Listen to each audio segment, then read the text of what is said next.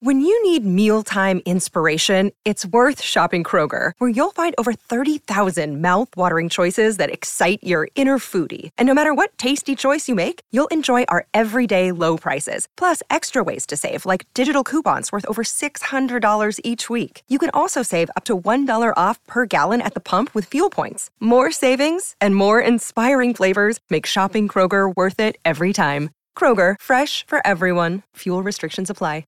I'm sorry, you can sit there and look and play with all your silly machines as much as you like. Is Gascoigne going to have a crack? He is, you know. Oh, I say! Brilliant! Gee! He's round the goalkeeper, he's done it! Absolutely incredible!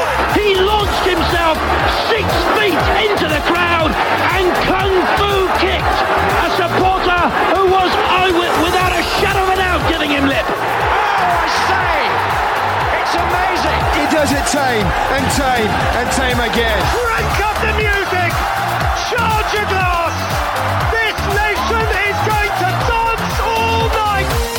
Dion Dublin's touch of CoCom's class. Some safe predictions for Gary Neville on Dragon's Den. Cricketing dreamland. Politically charged playground football games. The quiet dignity of a club-branded office mug. Goalkeepers being sent the wrong way when they technically haven't been. The ceremonial handover of a star player between two fan bases. And a deep analysis of the lure of a background pub TV game that you didn't think you cared about. Brought to your ears by Goalhanger Podcasts. This is Football Clichés and your Mesut Haaland Discs. Hello everyone and welcome to Football Clichés. I'm Adam Hurrey and this is the listeners' Mesut Haaland Discs for October. Joining me to run through your footballing loves and hates, first of all, Charlie Eccleshare. How you doing? I'm good. How are you? Yeah, really good, thanks. Yeah, looking forward to hearing from our beloved listeners. It's been so long since we heard from them. Alongside you to go through them is David Walker. How are things? Yeah, things are good. Can't believe we're back here doing another one again already. I know, yeah. It's the Monday, Wednesday grind that they talk about. Yeah. We're back in Europe this year. Before we get into our joy of six from our listeners, let's hit the adjudication panel for a little brief session. I was watching England versus Italy at Wembley. Great night for English football, but a particular touch of class to Dion Dublin's slightly partisan analysis of Jude Bellingham's contribution to Marcus Rashford's goal. You watch this flash of white, there he goes, Marcus Rashford in on his right foot, he knows he wants to do that. Football intelligence from Jude Bellingham, and execution was outstanding from Marcus Rashford. Well done, gents. Do you think there's another co-commentator out there, Charlie, who could pull off a well done, gents? Could a McCoist? Yeah, McCoist is probably capable, probably has done similar. Is Dion Dublin the English Ally McCoist? I suppose he sort of is, really. I think he has a lot of ingredients. He has an established TV personality. He's got sort of boundless natural enthusiasm, but that's married with an appreciation of the game. It isn't just wild kind of, just going off on one. And a hinterland as well. They both have interests outside of football. We see them as rounded individuals. Yeah.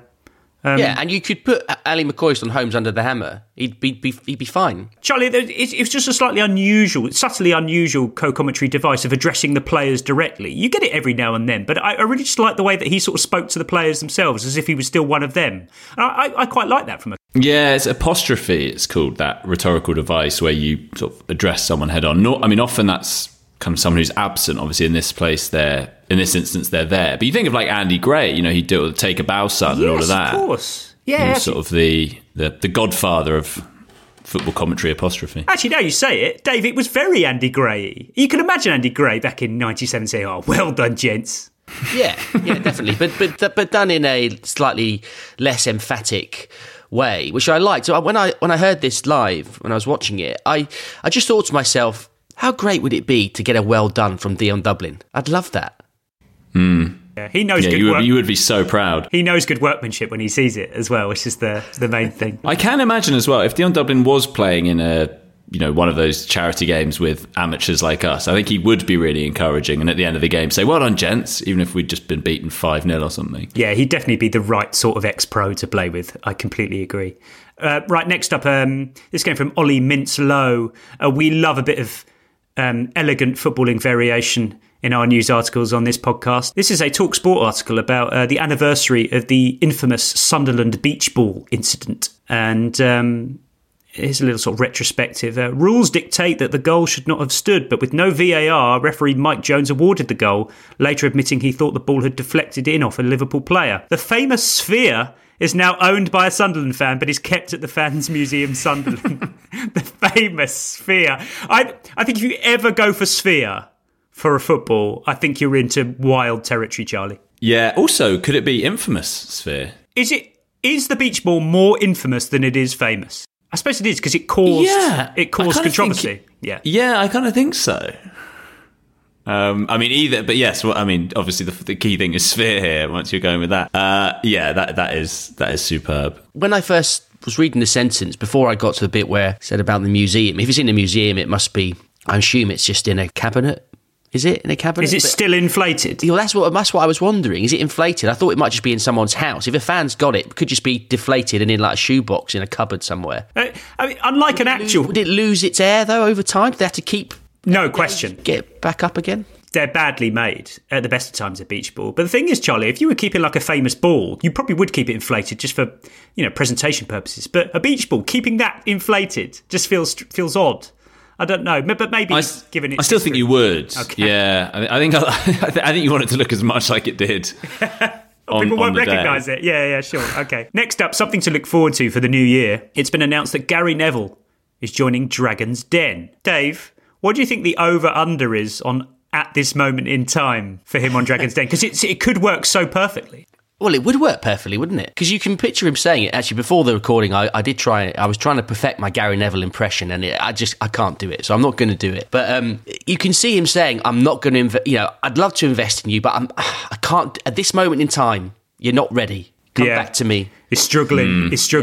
Do you think a particularly bad pitch, Charlie, if it's really going south, do you think he would go, "Oh"? I do think he might. Sometimes on Dragon's Den, they'll. One of them will make a bit of a gaffe and they'll sort of address the wrong person, or they might slightly offend someone. So they might, they might not realise that Tuca has an expertise in whatever it is. And be like, "Oh," as he kind of realises this is going to cost you. Yeah. I suspect, though, his role in this, Dave, will be to be the dour, dry, kind of straight man, kind of. A bit like Peter Jones. I think he's going to have that kind of role in this. I don't think he's going to be kind of an effervescent character that eggs people on, particularly.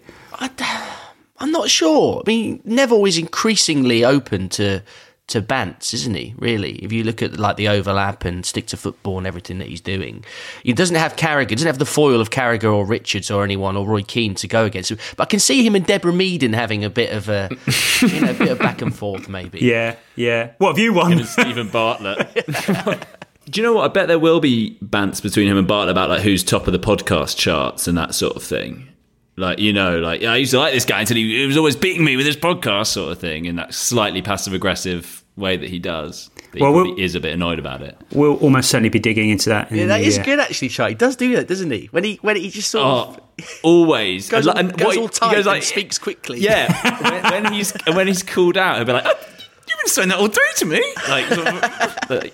In that way people do when they are really annoyed but want to sort of pretend they're joking about it. Right, next up, over to the world of cricket now. I really enjoyed this. It came out of the blue for me. I never thought it was a thing in cricket, Charlie, but as the Dutch took on South Africa in the group stage of the Cricket World Cup and had the South Africans at 44-4 at one point, Sky Sports Cricket tweeted that the Dutch are in dreamland. Now, instinctively, I was forced to kind of question this. I thought, you can't just...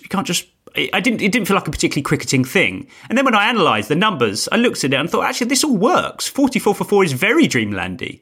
It's basically the equivalent of an unfancy team being 2-0 up against one of the big guns. It's perfect. The dreamland cricket one, I think, is that Stuart Broad. I think it was the 2013 Ashes. And there's that picture of him, or maybe it's 2015, where he's got that, ridiculous face pulled after another wicket. I'm sure dreamland would have been used in that instance. But is that too smug for dreamland? Because dreamland is a state of awe and like, how did we get here? I can't believe it. You shouldn't be satisfied with yourself in dreamland, should you? But I think it wasn't just like, this is going so well. Everything's going for us. One of those kind of days. Okay. Dave, in my analysis of this, a few people chimed in with their take on it. Ross FJ says, it's too early. Cricket is the most ebb and flow game. It's not like football. But I replied saying, but even in football, dreamland is a provisional state. It doesn't sum up the game. It sums up that point in the game, and everything could go south, but you don't speculate that it will. But at that point, it is dreamland, and that works for cricket. Yeah, the earlier the better for dreamland. You don't. That's a good point, actually, how many dreamlands have turned sour. What's the latest dreamland we have ever had? You can't be in dreamland beyond half-time, because you could declare it at half-time. But when they go back to the studio and pundits say, well, they're in dreamland here, but you...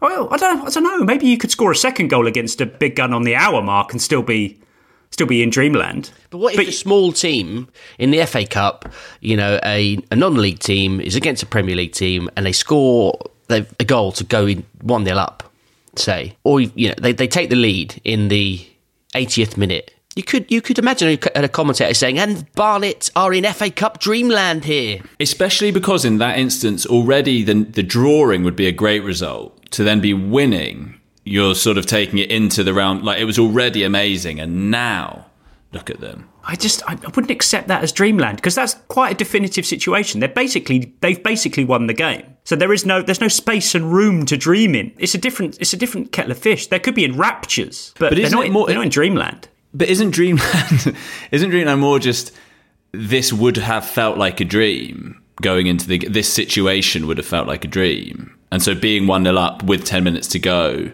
this would have been like everything they were dreaming about. You know, 0-0 is like, yeah, we could just about grasp that, but now we've sort of transcended this realm and are now in dreamland. Isn't it true that you actually dream more often just before you wake up than when just after you go to sleep, though, isn't it? So that sort of works. Well, it's the REM state. Too deep. Back to cricket, though. Malcolm Alistair said, I'd class England being 517 for 1 against Australia in the Ashes in 2010-11 as dreamland, although he thinks it is much rarer for a batting team. And it can't work for a batting team, Charlie, because no matter what the margin, and that was his very extreme. Were they in dreamland at 516 for 1? Exactly. What's the trigger point for being in dreamland when you're a batting side? You don't have that trigger moment. Too gradual a process, yeah. 100%. I mean, you could make it like an arbitrary situation, like passing the 500 mark. But again, there's no rush of emotion, is there, at 500? So, I'm not having it. It's wickets and it's goals. Any other sports that could have a dreamland situation? Rugby? Yeah, rugby you definitely could, because especially as you can rack up a pretty high score very quickly. I don't think in tennis, I mean, if you went like... You could be two sets up against like... Nadal and be in dreamland. You could, but again with it, it's a gradual. You can't do it like that quickly. It would have taken quite a process to get there, and it would have seemed on the cards for a while that you were going to win that set. Maybe not. I mean, you might. It doesn't sound right. It's good that it's a rare thing. Yeah, it should be rare. Yeah, Golf Ryder Cup could be. Yeah, I can imagine that after a blistering start that. Oh, I can see that. I can definitely see that. Right. Last thing for the adjudication panel today. I had the privilege of editing Sam Lee's article for The Athletic, where he was running through an analysis of the Manchester City squad and their roles under Pep Guardiola. And this is his entry on Jack Grealish. Dave, Sam writes, given his transformation as a player, from free-spirited dribbler to tempo-regulating tacticsman, his value to the team is often overlooked. I really like the idea of tacticsman as a modern concept, like a player who almost regardless of their primary role, has also been corralled into the greater game plan and has had their kind of wings clipped a little bit, maybe willingly. Tacticsman is good, although it probably works better for like a sort of a willing utility player, doesn't it, Dave? But I think it's... Obviously, the point he's making is that, you know, he's transitioned from one thing to another, and thus that sort of emphasises it even more. I saw a clip of Grealish talking about this the other day, I think, on some sort of football tactics pod or something. And, you know, yeah, he was talking about that very specific thing about how he basically, Dean Smith used to be able to, you literally used to tell him, do what you like. You go on the pitch and do what you want. Well, now his Pep screams at him if he's not in exactly the right place. He's embraced it himself, hasn't he? So it's kind of, he's not railing against it. He's not, I think he's comfortable with it, and he's sort of, that's kind of almost become his defining quality now. I mean, you think of someone like Mason Mount. I think he's a real tacticsman, someone who is loved by all his coaches because he's so tactically aware and cute and all of that. Whereas most fans are like, what's he doing? But he's pure tacticsman now. I think any midfielder now who there's a debate about whether they're a 6 or an 8 or a 10, if there's any debate about what their midfield role is, they're basically a tacticsman because they are being essentially shoehorned into a system and made to do the job. But the emphasis here is very important, Charlie. It's definitely tacticsman, because if it was tacticsman, then that would be like the manager who comes up with the tactics, and that's completely different. Yeah. The tacticsman is a totally different thing. Right then, adjudication panel completed. It's time for our very first listeners' Mesut Haaland Discs of the new era. The listeners' Mesut Haaland Discs for October. So Mesut Haaland Discs, I want to be quite transparent about this now. It is simply a play on Desert Island Discs, which I regret somewhat from 3 years ago. I didn't think this podcast would survive and flourish like it has, but it is, and I refuse to change it. So that's what it is. And either the listeners or one of our star guests will come in and choose three things that fascinate them about football and three things that irritate them. And we want them to be as niche and obscure and personal and pathological as possible. We don't want diving. We don't want VAR. And hopefully these next six things will showcase what Mesut Haaland Discs is all about. Let's start with fascinations then. And the first one comes from Rob. Something I wanted to mention was that as a school teacher, it's interesting to hear the change in vernacular between what we said on the playground versus what kids say these days. I can't remember if you've mentioned this before, but a phenomenon that kids like to say now is whenever there's a particularly crunching challenge or a bit of kind of bitty play, the kids will now shout Brexit, as in Brexit ball or that's so Brexit. I was intrigued onto your thoughts as to this and whether we could use any other charged political referenda from throughout history to describe brands of football.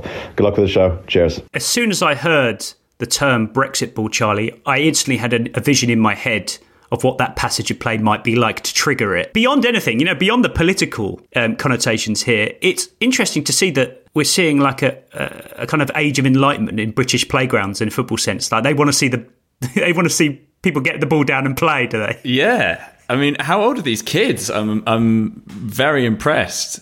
I mean, especially I remember at school, one of my football coaches saying the words, I don't want to see any more of this powder puff crap at us. Just kind of, we probably would have accused him of being Brexity nowadays. Mm.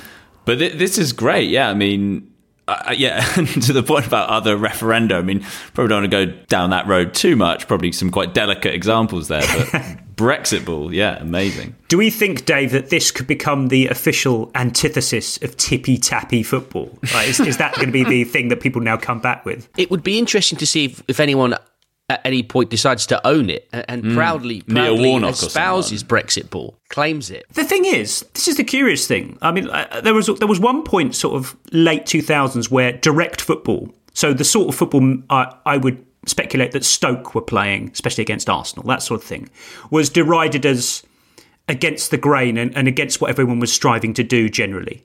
But I sense now that direct football isn't as frowned upon. I think there's a slight shift in the sense that it's kind of accepted because you have to find another way. And yes, but I think only in small doses, though. I mean, that said, I think there would be a lot of appetite for a long ball team in the Premier League now, just because everyone's veered so far away from it.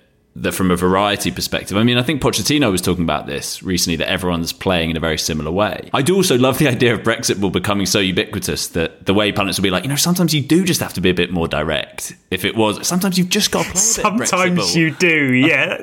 I'm sorry, I don't care if you're Mikel Arteta or whoever. Got to do a bit of Brexit ball from time to time. I have to say, I cannot see the phrase itself embedding itself in the mainstream. I think it's a little bit too retrograde step for football discourse. But it does tap into, Charlie, the widespread phenomenon of X-ball as a thing, usually manageable. Now, I did a big study on this recently, and notwithstanding a few managerial changes up and down the divisions in recent weeks, there was a point earlier in the season where 92.4% of all managers of the 92 league clubs had a manageable dubbing of their style of play, either witheringly or ironically or sincerely, which is astonishing sort of showcase for the phenomenon and how it's grown. Yeah, and the thing is, and I want to check with you guys, you mentioned the 28,000 words or whatever I've written on Postecoglou. I don't think I've used Ange Ball. Right. Someone may well correct me on that. Partly because I'm a bit freaked out by do you hyphen, do you capitalise the B, etc, etc, but partly so I just think it has become a bit naff. Is that fair? But there are times when I've thought I could actually use it here, it would be quite useful, but I've sort of tried not to. Just you're right to. Everyone uses it. You're right to, because Dave, I think it's become watered down. Like, it's lost all meaning, hasn't it? Completely. And what does Ange Postecoglou do that marks out that particular type of play more than... Oh, glad Charlie said that. Like, selling... How long have we got? But like, when it first became a thing, it was a little bit the purveyors of I don't know, Sarri ball or whatever was a little bit more unusual. Now, like, the degrees of difference between Ange ball and whatever, you know, the next ball on the conveyor belt are not that great anymore. I definitely agree with that. You're right. Sarri ball was. For me, I think that's when that sport was the first ball that I remember because it was so different. Yeah, the first now proper it has. Ball. Now it has, and I would say actually Ange ball is quite different, but it has just become a shorthand just for any manager's way of playing, basically, rather than it being a whole different ball game. And also, it can just herald a change of style from one manager to another, regardless of whether that style is conspicuous. But my favourite ball of all, I discovered, was down in League Two earlier this season. Morecambe had conjured up an XG of 1.95 from just 37% possession in a game.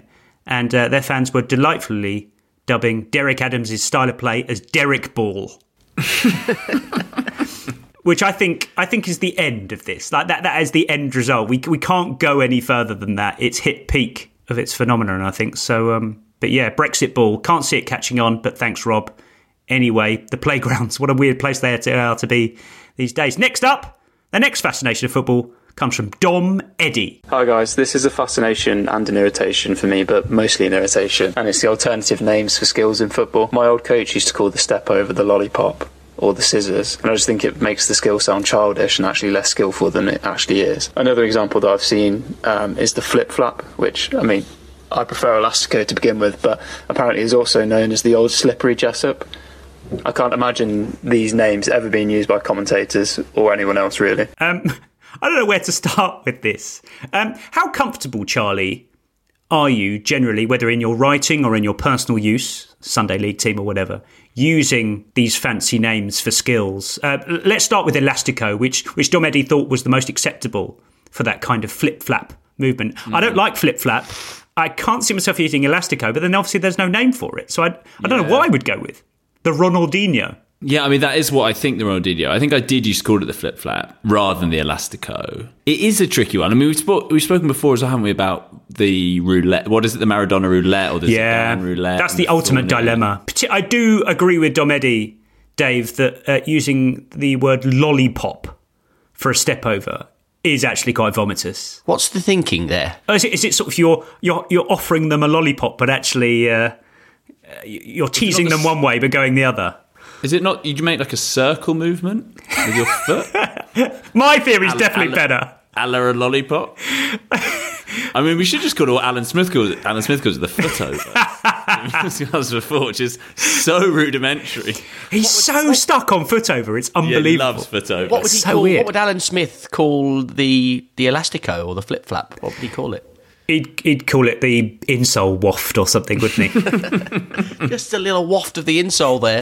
That would work quite well. In amongst all that, a fascinating revelation, Charlie, that on the Wikipedia page for flip-flap, and flip-flap is indeed the primary term that the Wikipedia page goes for, it says that the flip-flap is also known as the Elastico, as we already know, the Acca, the snake bite, la culebrita, or the old slippery Jessup. What the hell is that? That has to be vandalism. That can, because there are two reasons for that. One, it's absurd and it sounds like something someone would jokingly put into a Wikipedia article. And two, it sounds too old. Like, it sounds like something from the 50s, and there's no way the flip-flap existed in English football in the 50s. But yeah, Dom Eddie referenced that, didn't he? I mean, has he also got that from Wikipedia, or is that independently sourced? It would seem so. Sourced? Yes. But okay, generally, Charlie, I feel more comfortable. This isn't just me being a bit unenlightened and not willing to embrace South American footballing culture, but I think I'm more comfortable with applying skills to certain players and saying they were the definitive ones who showcased it once, and therefore I'm attributing it to them. So take, for example, the Maradona, the Cruyff, things like that. They give it an elevated mythical status. So It doesn't need a silly name. It doesn't need something that sort of hints to the movement of it. Just give it a player. It's easier to say as well than write down, I think. You know, like that Okocha skill, I think you kind of know what I mean when I say that. But I don't know how you would describe that. The one where he sort of flicks it over his head. The rainbow flick. Oh. Yeah, the one he did on Ray Parlour. Is that what's called rainbow flick? Yeah, the rainbow flick. Yeah. I think of that as the Okocha skill. Okay, Dave. Okay, this may be our task then to attribute some modern skills to certain players. What about the chop? Which I'm kind of okay with chopping, but who's the modern primary exponent of the chop? Chopping the ball inside with the sort of back of the inside of your foot, inside the defender. Yeah, I know the one you... I mean, that's the Cristiano Ronaldo thing, isn't it? I suppose it is that's a chop. I think of. Yeah, it is Ronaldo, isn't it? The chop. Drogba did it a couple of times. Loved a chop. At Watford, we had... We had the Igalo scoop. Oh, yes. Oh, yeah. For a very brief period of time, he was foxing defenders with the scoop. And he just sort of drag it. You know, he just kind of drag it from one side to the other. Oh, do you know what there was as well? Like that, another chop was the Ozil chop, where he would kick it into the ground and it would bounce over goalkeepers. Is that a chop? It's not a chop, is it? It was called a chop. Oh, right. I suppose, you know, so yeah, it makes more sense because it's a downward movement. You're chopping the ball into the ground. It needs a better name, though, doesn't it? Yeah. Bounce shot. Yeah.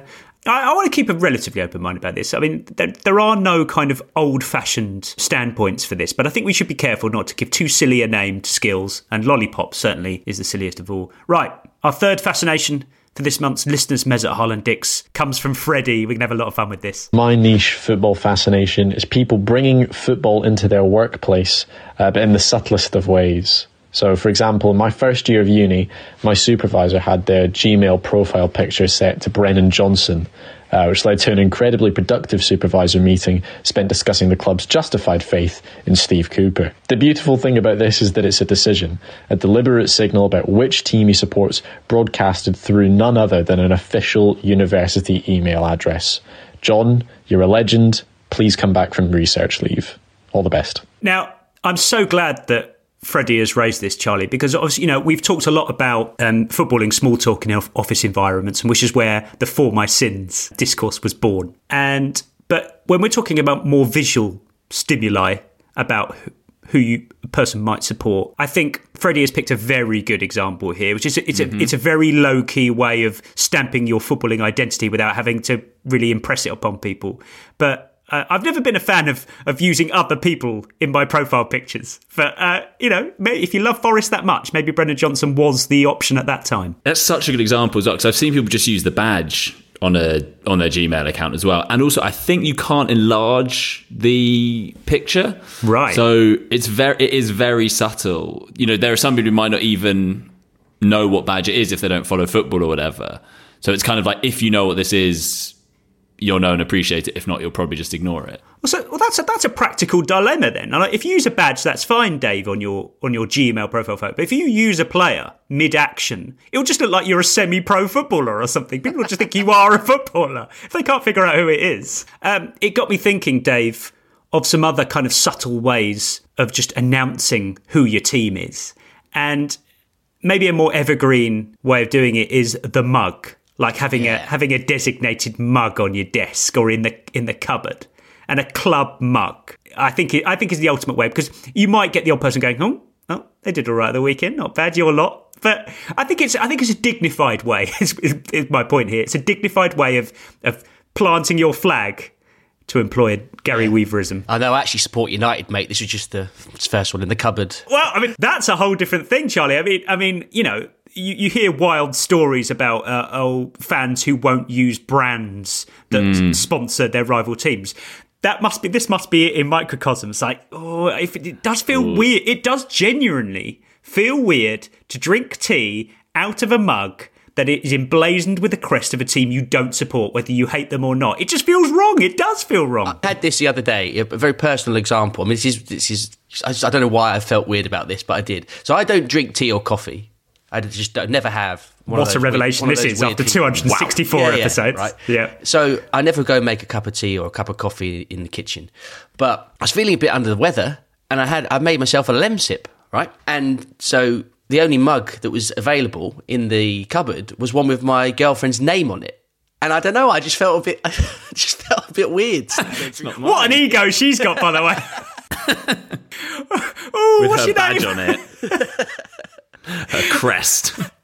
I suppose it's a similar sensation, I guess. Yeah, go on, Charlie.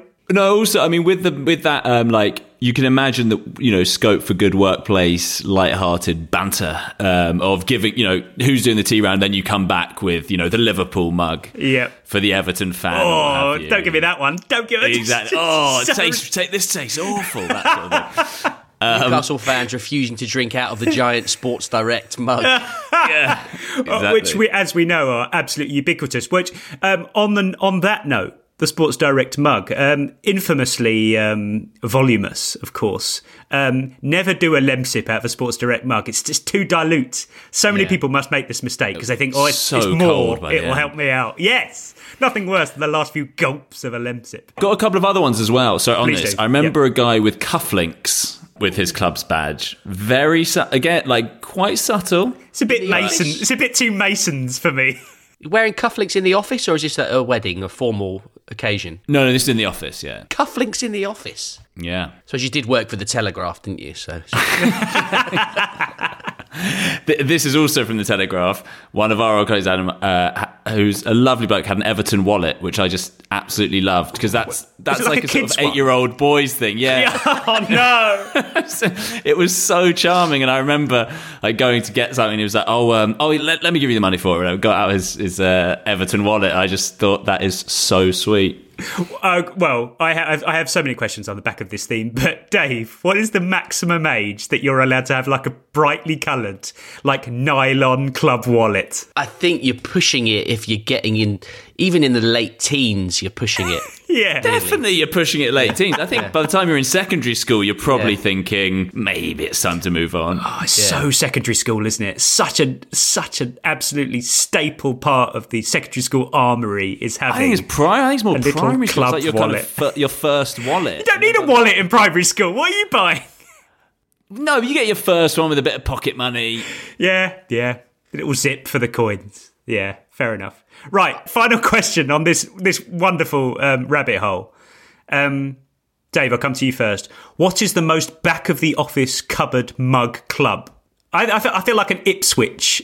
Yeah, because I do think it suits the sort of smaller clubs because who's bringing in a Manchester United or Liverpool mug, really? Yeah, that's it. Because, I mean, it's a crude logic to employ, Charlie, but lower down the league you get maybe the more concentrated the fandom might be, the more they feel the need to declare it. So I think you're more likely to see an Ipswich mug or a Stockport mug or whatever, an Oldham mug than you are to see top flight. Sheffield Wednesday, I can imagine. Nice owl number. And of course, lower down the league you go, the less of that sensation you feel about whether it's suitable for you to be drinking out of it. Like, you know, assuming you support a top division club where that is, it becomes a quaint thing. But then you do find yourself sitting there, Dave, drinking from it going, I wonder what it would be like to be an Oldham fan. How would I feel right now for my sins? Right. Good. That concludes our fascinations. What a wonderful... first three to have for the new era. Hey, it's Kaylee Cuoco for Priceline. Ready to go to your happy place for a happy price? Well, why didn't you say so? Just download the Priceline app right now and save up to 60% on hotels. So whether it's Cousin Kevin's Kazoo Concert in Kansas City, go Kevin, or Becky's Bachelorette Bash in Bermuda, you never have to miss a trip ever again. So download the Priceline app today. Your savings are waiting. Go to your happy place for a happy price. Go to your happy price, Priceline. Right, welcome back to Football Clichés. You've already heard our listeners' three fascinations of football for this month. Now let's get on to the fun bit, their irritations. This is always where people really start to show themselves. The first irritation comes from Rob O'Flanner. Hey Adam, long time listener, first time voice noter. So my irritation or beef is with commentators and how often they would, upon seeing a penalty going in one side and the goalie going the other, would say that the goalkeeper's been sent the wrong way. Now, obviously, I'm at home watching it on the TV and I'm not actually there in the stadium, but I'd often be thinking, I don't really think that that's what happened. I think the taker's just picked a side, the goalie's gone the other way, and he basically didn't send him the wrong way. He just tossed a coin, flipped a coin, and it went in his favour. Obviously, recently, with more and more guys really taking their time as they walk up to the ball, Ivan Toney especially, not even looking at it, it might be a little bit different. I think maybe Hazard is the first guy I can think of in England who did it, and then Jorginho and a few others. But even then, are they technically sending him the wrong way? Because what they're waiting to do is for him to flinch and pick a side. So really, the goalie maybe is sending himself the wrong way, or herself, and then the guy picks the other side. Now, there might be a third category of Peno whereby he approaches the ball from a funny angle with his foot a certain way maybe, and then with his hips or his eyes at the very last second goes the opposite direction and probably does hoodwink the goalie into going a certain side. So yeah, there is probably that category, but it's just the unthinking kind of stock, oh, we sent him the wrong way. And I'm kind of thinking, yeah, I don't know about that. So interested in what you guys think of that. Thanks very much. Bye-bye. What a stream of consciousness. What a journey that was, Charlie. I mean, at first I was like, nah, this is bollocks. I don't agree with this. Then I saw his logic and went, actually, no, I do agree. And then there was a bit where he realised there actually are some penalties where it does happen. Oh, honestly, I was with him the whole way. Yeah, this is amazing. And like a lot of these listener contributions, they tap in something I've thought of for ages. And I remember when I first started watching football and you talk about, and players would get criticised or praised for their penalties. And I would always think, but how much is that luck? You know, if the, you know, are they just, is the keeper guessing? And if he goes the other way, then it looks like a good penalty, whatever.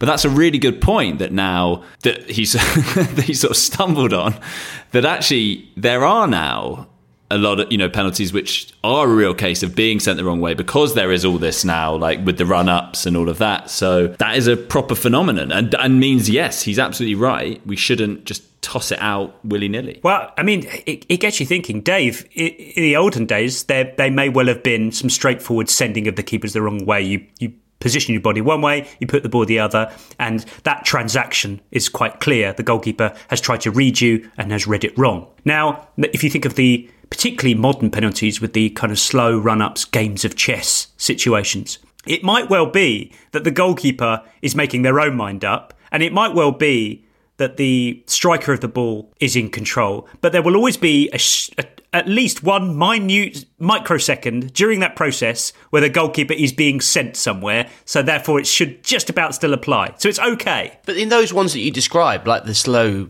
run-ups, the Ivan Tonys or whatever, isn't the whole point that they're waiting, they're just waiting for the goalkeeper to move? The goalkeeper's sending themselves and thus making up the mind of the goalkeeper's sending the penalty taker the right way. They're only doing that, aren't they, because of what the striker's done. It's so the illusion of autonomy, isn't it? It's like, you made the decision, but no. But they wouldn't be doing that if I'm stepping up to take the penalty. They wouldn't feel they have to pick a side, whatever. They are being sent there because this guy's walking up to them and creating this thing in their mind where, like, I've got to go one way because I've got to do something here, because if I don't, he's just going to put it way beyond me. You would never hear it described as, oh, actually, that's not a very good penalty. He scored it. It's not a great penalty, but he's lucky the keeper didn't go the right way.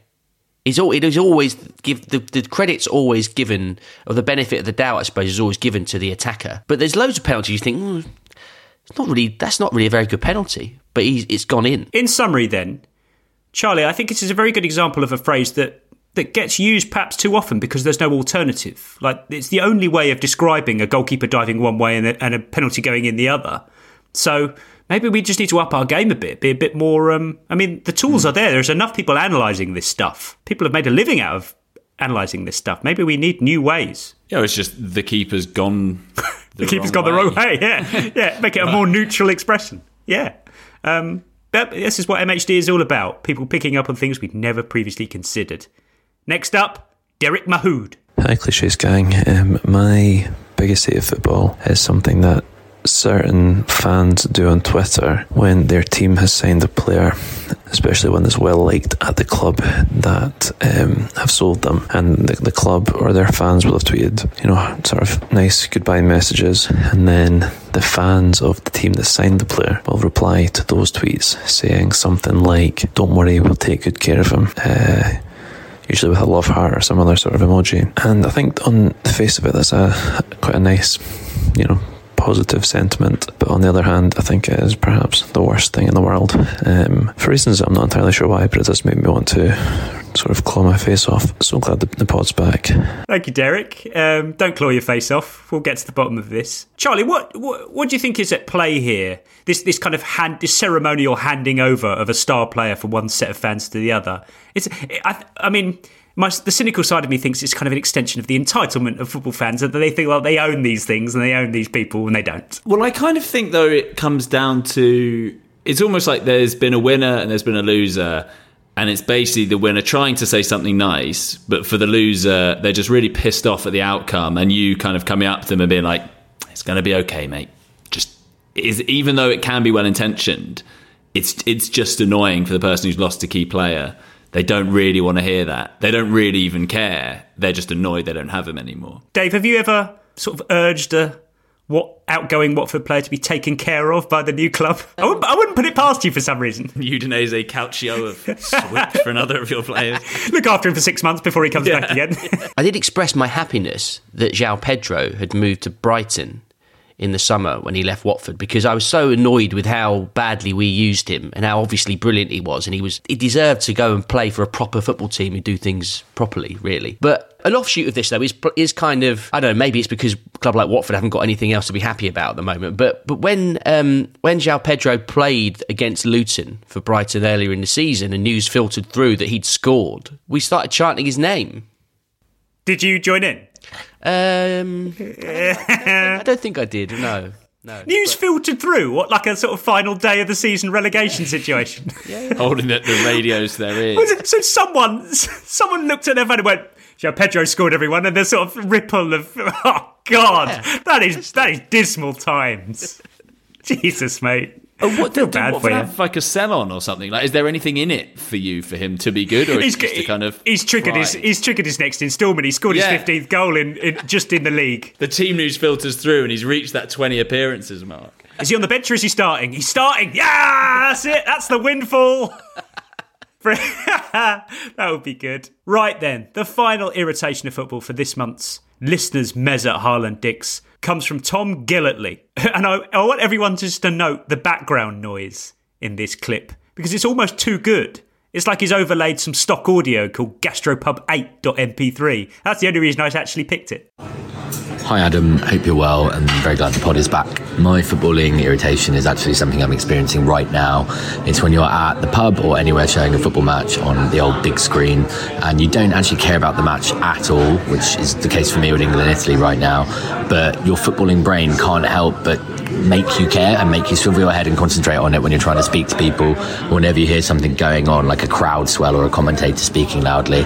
And again, you really don't care about what's going on and you would rather be speaking to the people you're speaking to and concentrating on that, but there's an animal brain instinct that won't let you look away. So yeah, very irritating.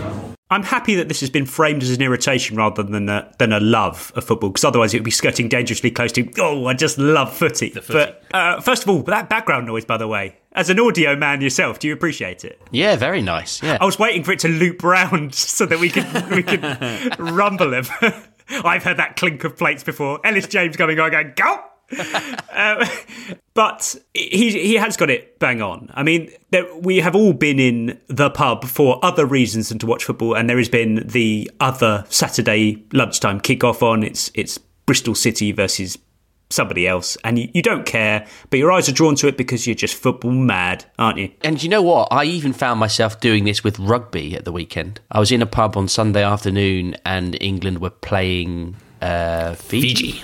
And I'm not a rugby fan, but I did find myself just sort of watching it for the final few minutes when it was tight, because it was there and it was something was going on. Yeah, there's movement in the background. I mean, this is so spot on from Tom. I've thought this many times, and I remember, and I had to check this that my memory wasn't playing tricks on me. This thought crystallised for me in September 2012. It was a Friday night, so even worse. It wasn't like a Saturday, at least a Saturday, you know, it's kind of gentle. It was a Friday night, you know, I remember it was like work drinks, whatever, chatting to people. And it was Blackburn against Middlesbrough. Which pub were you in? The Shipwright's Arms. There you go. In London Bridge. And it was Blackburn, Middlesbrough in the Championship. I had zero interest in this game, like less than nothing. And yeah, I remember talking to people and I doing exactly as Tom describes, my eye just wandering, looking over. It's like, why am I doing this? I don't care. There's nothing in this game for me. Like, I would never have chosen to watch this, and yet because it's there, I just don't know, it's like a beam just pulling me in. I couldn't not look at it. Right, let's get more specific about this, because, you know, at the moment, all we're at is, oh, we like football, we happen to notice it in the background, which is fine, it's perfectly understandable mental sensation. But there's a sliding scale of kind of interaction that you have both individually and collectively at a kind of social event at the pub that isn't framed around this game that's going on the TV. So, Dave, for example, a goal goes in and you're in a conversation with two people who aren't facing the TV. You do the old, oh, it was 1-0. Doesn't matter who it is. Doesn't matter the impact of that news on them. You 1-0. They'll turn around and then you will all, maybe it speaks to how badly the social gathering is going, but you will all then appraise the goal really sincerely as pundits. And so, that is... no, it's deflected. It's deflected. Yeah. And it turns you into really oddly kind of clear-minded pundits at that moment, because there's nothing riding on that game. Yeah, and you just sort of have to offer an opinion. Even if the people you're with aren't football fans, you'll sort of point it out to them. Oh, look at this. Oh, what a finish this is. It's not a bad goal, that, actually, Yeah. Did you finish that? Blackburn Rovers 1, Middlesbrough 2, by the way, 21st of September 2012, on a Friday. The memory story checks out. Is intact. Is that Yakubu era? Yakubu must have been playing for both teams at that point. He'd been at Blackburn the previous season. I imagine he probably left when they got relegated. I may be wrong, but... He was not involved. Jordan Rhodes playing up front for Blackburn at the time, along with Nuno Gomes. Surely not. 2 goals from Lukas Djukovic for Middlesbrough. Ah, that's so 2012. Isn't it? Yeah, Blackburn, Middlesbrough, very much the sort of fixture you would see in this scenario. Night game, no question. It was an evening game, yeah. Friday night. I mean, it was just so in that sweet spot, and so, like, it's a Friday night. Why are you looking over at Blackburn, Middlesbrough? And I think there's another scenario, Dave, where you'll be in a pub just having a drink, and then there is a game going on that you didn't previously care about, but it is acceptable to be watching it, where the conversation sort of dwindles over the last 15 minutes of the game, and you all basically just turn and just stare at this game going on. And maybe at that point where you realise you are wasting your life. Yeah, I feel there's subtle differences between the leagues and stuff. So I feel like the Championship must be the most, you know, people talk about it being like the fourth most attended league in the world, and the, you know, all those stats that they trot out because of the total mass of supporters and everything. But in terms of, like, being watched casually in pubs, it must be the most in the world, because it's unlikely you're ever going to go to the pub to watch a Championship game unless you're supporting one of the two teams. But it's good enough football for you to take an interest in it casually. And you recognise the odd player here and there as well. Yeah, whereas like a Monday night football match in the Premier League, like, you might go and watch Crystal Palace against Arsenal if you've got no skin in the game. And you might sort of watch it, and you might stay to the bitter end because you've come to see it. And you might be annoyed that it's actually not a very good game. But Championship, it's like, it can surprise you more. There's nothing riding on it. The stakes are lower, and thus you can kind of, you can get into it. Dip in. Sometimes. Yeah. That's actually a really, really good point. Charlie, do you think this is something they could do with their marketing? It's like, come and casually watch us down low pressure. Yeah. Dip in and out. Dip in and out. Really doesn't matter. Enjoy Blackburn Middlesbrough on a Friday night. It's, you know, breaking conversation, crane your neck over and have a look at Jordan Rhodes. Lovely stuff. Watching football in the pub, very much one of our crown jewels of comeback tourable content, I think. I'm sure we'll revisit it again one day. Oh, brilliant selections. Thanks to everyone for sending in their voice notes. If you sent one in and it didn't get used, there's a 44% chance that it's on the long list and we might revisit it in November or beyond. Thanks to everyone for getting in touch. Thanks for listening. Cheers to you, Charlie. Thank you. Cheers to you, Dave Walker. Thank you. And we'll be back on Tuesday. See you later. Sports Social Podcast Network.